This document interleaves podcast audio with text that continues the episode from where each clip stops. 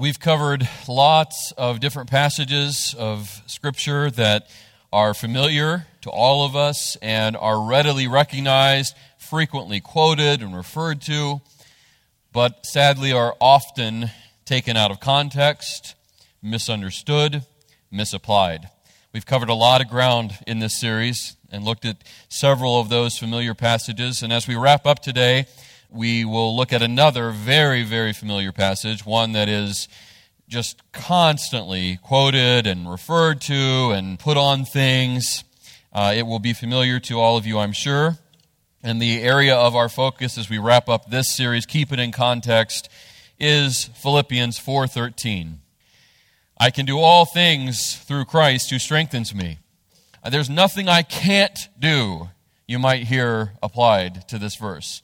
Like, I can conquer things. I can do these adventurous big things. I have all these ambitions and I've got these dreams and, and these goals I want to accomplish. And as long as I really believe, man, Christ is going to help me do it. Christ is going to give me his strength so I can tackle anything that's before me. Anything I set my mind on, anything I want to be, anything I want to do, and I want to achieve, I can do it through Christ who strengthens me.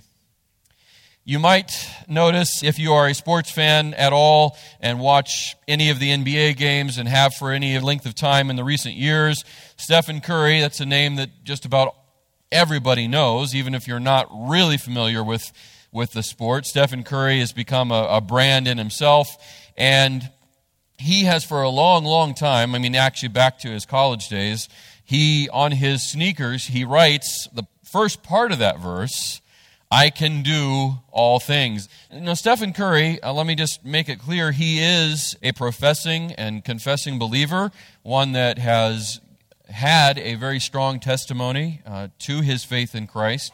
And that's what he puts on his shoes, and he often refers to that. And he's not alone. There's so many athletes that do this football players, baseball players. It doesn't really matter. It's become a very common thing to do that these athletes will put either part or even sometimes all the verse or just the reference, Philippians 4.13, on, on their uniform or on their shoes or helmets or something. And that's kind of become a mantra for athletes that they before every game, you know, they, they focus on that verse and they recall that to mind. And if someone says, you know, how are you going to overcome this obstacle? They say, oh, well, hey, Philippians 4.13, I can do all things through Christ who strengthens me. And people might, you know, shake their heads in agreement and, and applaud that. But is that what it really means? That's the question for all of us today. Like we've asked of each of these passages that we've looked at that are common and familiar but so often taken out of context. Does Philippians 4:13 guarantee some sort of supernatural strength that you can apply to each and every situation you find yourself in? Does it mean whatever you want to do, if you just really believe in the strength of Christ in you and available to you, you will be able to do it? Nothing will be off limits. Is that what it really means? Well, that's the question we want to answer. We want to evaluate, understand, and apply what doing all things really means. That's what we want to talk about today. What doing all things as Philippians 4:13 says, what that really means. And as always through this series we've talked about this context matters. Context matters. Context, context, context. And so to understand the context surrounding Philippians 4:13, we have to look ahead uh, before it.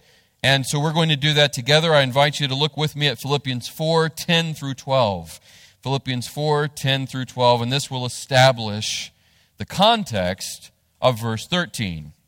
Philippians 4:10 through 12. The apostle Paul writing here, and he says, "I rejoiced in the Lord greatly because once again you renewed your care for me. You were, in fact, concerned about me. In other words, I know you were always concerned about me. You didn't stop being concerned about me, but lacked the opportunity to show it. So the Philippian believers, they had supported Paul's ministry, they had supported him personally, and they had been a great supporter of him. Then it fell off. It went away for a while because of not having the means to do it. But then, as soon as they had the ability, they helped him out again. They provided for him again. That's what he's addressing here. And then, verse 11 I don't say this out of need, for I have learned to be content in whatever circumstances I find myself. I know how to make do with little and I know how to make do with a lot. In any and all circumstances, I have learned, there's that word again, didn't happen automatically. I've learned the secret of being content, whether well fed or hungry, whether in abundance or in need. So, you, you see it pretty clearly here. The context of Philippians 4:13 is all about contentment. Contentment. That's the context that surrounds this all familiar verse. And Paul says, I learned this. This didn't happen automatically. I learned it. In other words, it took time, it took experience. We're shaped by experiences. We learn through experiences. It was no different for Paul. This is something that he had to work through, grow through. It was developed, it was a process. And what Paul learned as it relates to being content in any and all circumstances, he definitely learned the hard and the painful way. And isn't that the way it often works in life? Can't you attest to that? That the things you've learned, the things you can honestly say, I have learned this, whatever it may be, that you learned that the hard way. The most valuable things we learn in life, we learn the hard way. It comes through pain and tears and agony and setbacks and trial. And the same was true with Paul. What he learned as it relates to contentment, he definitely learned the hard and painful way. And that made him very qualified to instruct and challenge others on what it is to be content. Here's an example. In 2 Corinthians 11, you don't have to look at this with me. I just want to want to tell this to you and, and, read this list of experiences that Paul went through. It's recorded for us in 2 Corinthians 11, 24 through 27. And, and Paul talks about some of his experience with suffering. Just listen to this. Five times I received from the Jews the 40 lashes minus one. Often that was enough to kill people. And many people did die from such torture. He received that. Three times I was beaten with rods. Once I was pelted with stones. Three times I was shipwrecked. I spent a night and a day in the open sea, you know, where sharks and things are. I have been constantly on the move. I've been in danger from rivers.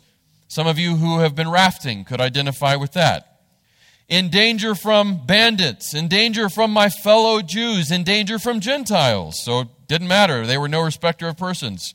In danger in the city, in danger in the country, in danger at sea, and in danger from false believers. I have labored and toiled and have often gone without sleep. I have known hunger and thirst and have often gone without food. I have been cold and I've been naked. I mean, this is what Paul's experiences were like, and this was by no means all encompassing of his experiences. I mean, he had a lot more to say beyond that, but I mean, that gives you a picture and an idea of what Paul went through, what he experienced in his life of service for Christ. And it didn't deter him. He kept on going, he kept on persevering. And it's these experiences that no doubt Paul was thinking about as he talks about learning to be content, learning the secret of contentment. That it didn't matter what circumstance and situation he found himself in, he was able at this point in his life, as he's writing to the Philippians, to be content, truly, genuinely content in all circumstances.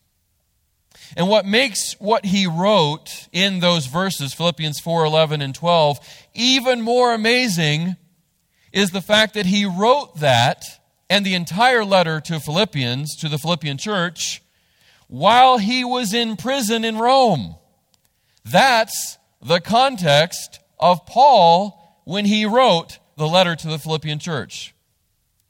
He was in prison in Rome, where he was for at least two years. And it's from that situation, those circumstances, that he's writing when he writes to the Philippians. Philippians is an amazing little letter. It is so incredible. If you haven't spent time in Philippians, you need to do so. One of the, the major themes in Philippians is joy or rejoice. He says throughout the letter, I want you to be joyful. Rejoice in the Lord. Rejoice again. Find your purpose in the Lord and rejoice in that. How is he able to do that? How could he write such things? How could he endure all that he endured while still rejoicing in and still loving and still serving the Lord Jesus? All while maintaining a lasting and powerful contentment. How is he able to do that? The answer is found in the main verse that we're focusing on today philippians 4.13 that's how he's able to do it philippians 4.13 and this is from the csb i am able to do all things and keep in mind some of those things that are part of the all things that paul is referring to we just talked about that all those incredibly terrible, hard, difficult things. I'm able to do all things, not just the easy, good, comfortable things, the hard, the discouraging, the disappointing, the unpleasant, the uncomfortable. I'm able to do all things through Him, through Jesus, who strengthens me. This does not mean I'm able to go out and conquer whatever stands in my way without any problem. I'm able to have whatever job I want. I'm able to pass every single test and every single exam. I'm able to try out for every team and make it. I want to go to the NBA. I'm going to be able to go to the NBA. I want to be president. Nothing's going to stand in my way. I want good things in my life. I'm promised that. That's not what this is saying.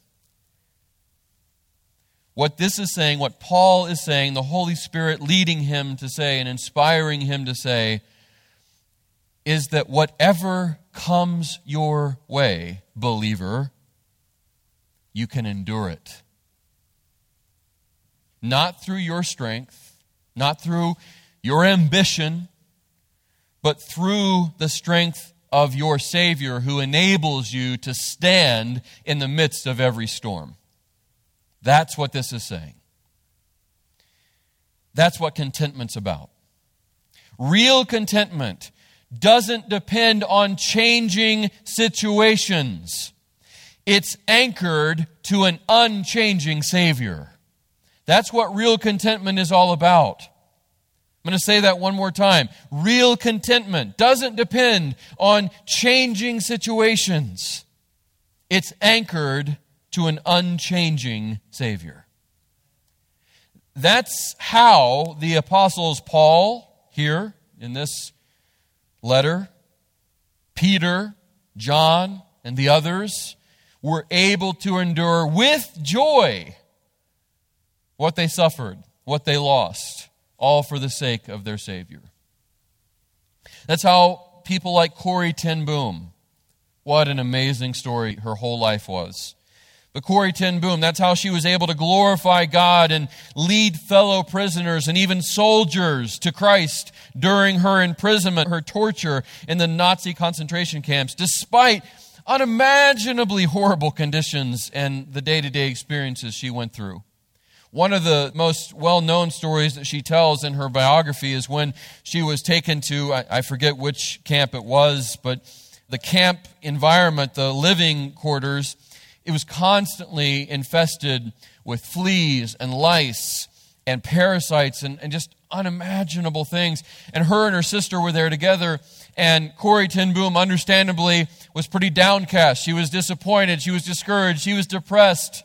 And her sister was encouraging her to sing songs of praise to God and lift up her voice in praise and keep praying and not to stop her worship. And Corrie ten Boom said, How can you tell me to do such a thing? How could you ask me to do that? This is just too much. I don't have it in me. And her sister said, God has a purpose even in this. Trust me, you'll see it. Well, time went on, and the soldiers never seemed to go into that part of the barracks. They would just pass by, which allowed her and her sister to have Bible studies with her fellow prisoners, allowed them to have prayer services, allowed them to encourage one another. It gave them some reprieve from the torture. And finally, it all clicked. They understood. It was because of how infested those barracks were, the soldiers didn't come in there. They wanted to stay away from that so that they didn't get whatever was crawling around in there. And so, even in that was the blessing and the provision of God. And Corrie ten Boom's whole perspective changed. And she was able to be content even in those unimaginable circumstances because of the strength and the provision and the grace of God that was found even there. That's how a woman named Joni Eareckson Tada, which many of you I'm sure have heard of or read part of her biography or other things she's written. Joni Eareckson Tada was an athlete, a promising athlete that had all kinds of scholarships to really any school she wanted and a promising future. She had Olympics in her heart and her ambition to be in the Olympics. She was an amazing athlete. And then one afternoon, she dove off of a boat wrong in a lake hit the bottom of the lake floor and was instantly paralyzed in that diving accident. And she was bitter and she was angry and, and she didn't know why this happened. And she went to all sorts of healers and healing services and read all she could read on how God will provide healing and overcome every circumstance you find yourself in. But nothing happened. And then finally, after years of agonizingly dealing with that and wrestling with God on it, she got to the place where she was glad, she says, her words, glad that God chose not to heal her from her paralysis because she came to know and love Him more genuinely, and she learned what it was to be truly, fully fulfilled and content in who she was in Christ rather than what she could or could not do. That's contentment. Our own loved, dear brother Jim Fritz met Joni Eareckson Tada and certainly identified with her. He says very similar things in his brief book, Jim's Path. If you've had any opportunity to really sit down and hear from Jim, his testimony, his story of what happened to him and what God has done in his life, he would say the same thing that it's not easy, it's not convenient, but he too would agree that this was God's best path and plan for him, and it was a path and plan of true contentment. Stephen Curry, I already mentioned at the beginning that he has a practice of writing Philippians 4:13 on his sneakers. And certainly it started off as a very shallow thing and, and something that was what we would rightly call taking that out of context and misapplying. And Stephen Curry figured that out, thankfully. He would always write that on his sneakers, as I've said. Then, one time, after a very important game, actually, I think it was the finals, when he and his team lost to the Cleveland Cavaliers, he was distraught, absolutely despairing of this loss. And he just couldn't figure it out because he had always believed Philippians 4:13 meant that he can overcome every challenge, every obstacle through Christ who strengthens him. And he really believed that. I mean, after all, I write that on my sneakers. I write it on my locker. What happened? Why couldn't I overcome this? And so he sat down and he was discouraged. And uh, he got his Bible out of his locker, which he apparently regularly keeps there. And he turned to Philippians 4. And this time, he actually read above Philippians 4:13. He read the verses that we read today to establish the context. He started reading more and more and more and he figured out, wait a second. Everything I've been holding up and clinging to, I don't think it actually means what I thought it meant. I don't think it promised what I thought it promised. And so he read more and he, he, he thought about it more and he even went to someone else about it and he figured out finally that what Philippians 4:13 is promising is a great promise and it's much greater than he thought at first that it goes beyond a basketball game it goes beyond his own ability as an athlete that it means that he's able to endure setbacks and hard times even really painful losses and it doesn't it doesn't have to shake him it doesn't have to change his identity and he figured out this which is what he has said after this point this chapter in his life, which was a very good turning point. He says this There's more to me than just this jersey I wear, and that's Christ living inside of me. So thankfully, Stephen Curry seemed to figure out that Philippians 4:13 is promising something much much greater than the temporary satisfaction of winning a game or the temporary satisfaction of having lots of finances and stability and the temporary satisfaction of achieving what you might really want here in this life. It goes so far beyond that. What we need to figure out is what Paul figured out, it's what others figured out. Hopefully, Stephen Curry figured this out. And that's this to be completely content, you have to be complete in Christ. To be completely content, you have to be complete in Christ. We've got to get that down, church. Because if not, we're going to be constantly chasing the ever fleeting things in life. We're going to be constantly chasing the things we're never going to be able to grab onto. Because trying to find fulfillment or contentment or satisfaction in anything other than the person and the complete work of the Lord Jesus Christ will always leave us wanting, always leave us searching. It's an exhausting exercise. You know this. Think about the times in your life when you don't look for your fulfillment and your complete your completion and your contentment in Christ alone. Think about those times in your life when you do look here and you look there and you look for satisfaction in people and relationships or contentment in things and in circumstances going the right way. You know how empty that leaves you. We all know that. We know that it doesn't give us what we're looking for. We know when we're searching for fulfillment and that lasting contentment that we all want.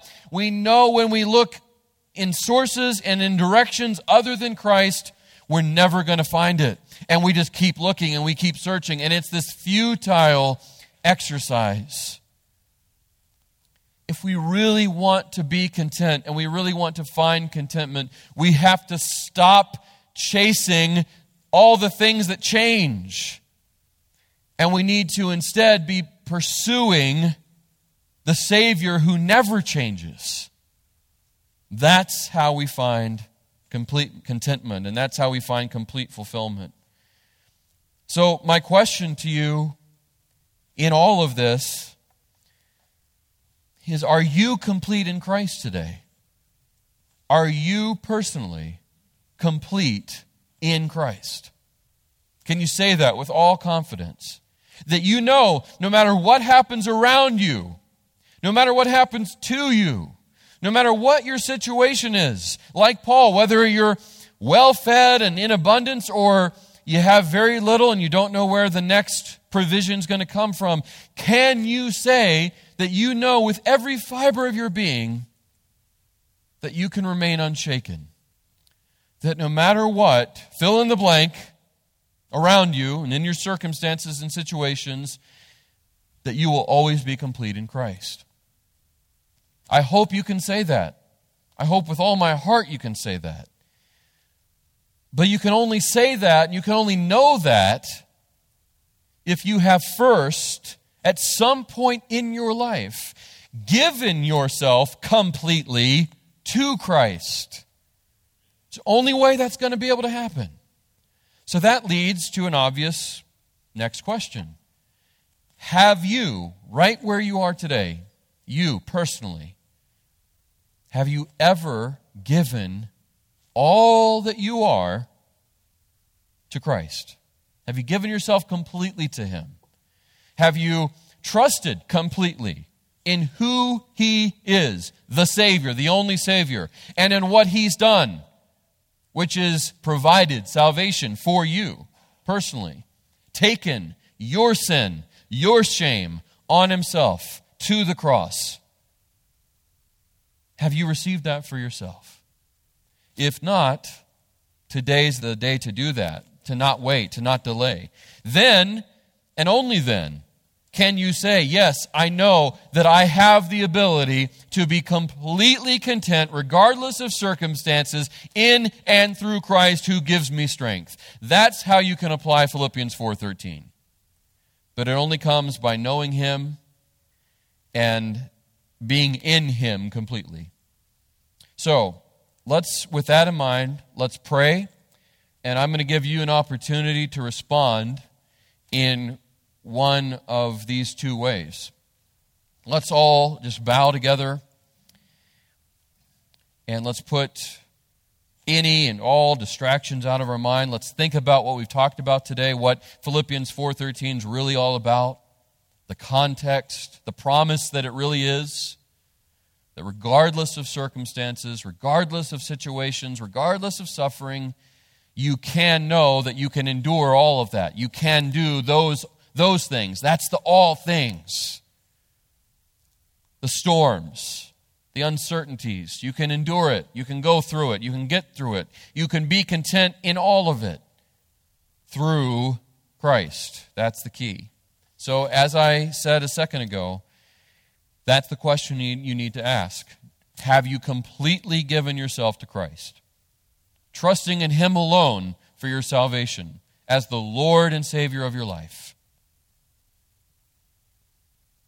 If not, I hope you have taken just these, even these seconds to do exactly that.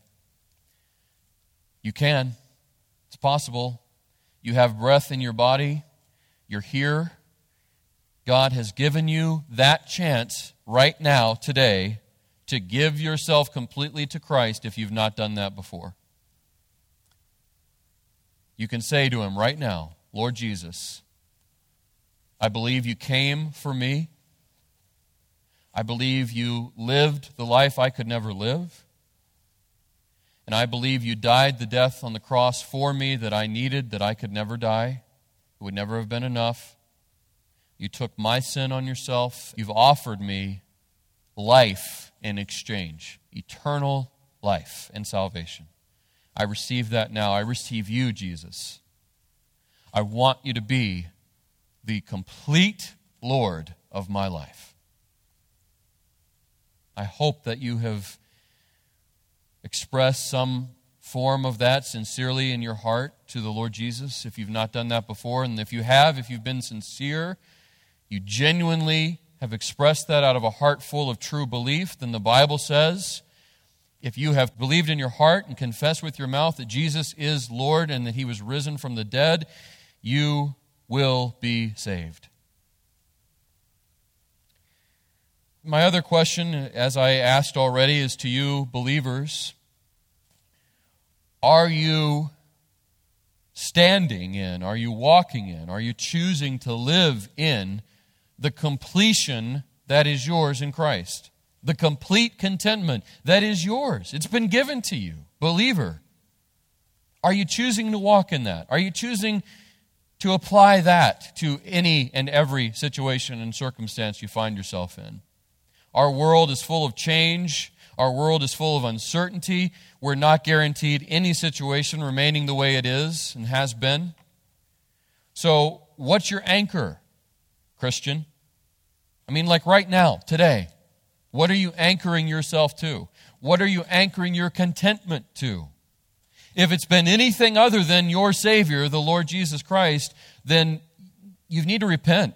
You need to let go of that, turn away from it, and turn back to Christ. And renew your commitment to contentment in and through Him. Renew that commitment. Renew that belief in the fact that you're only going to find contentment in Him.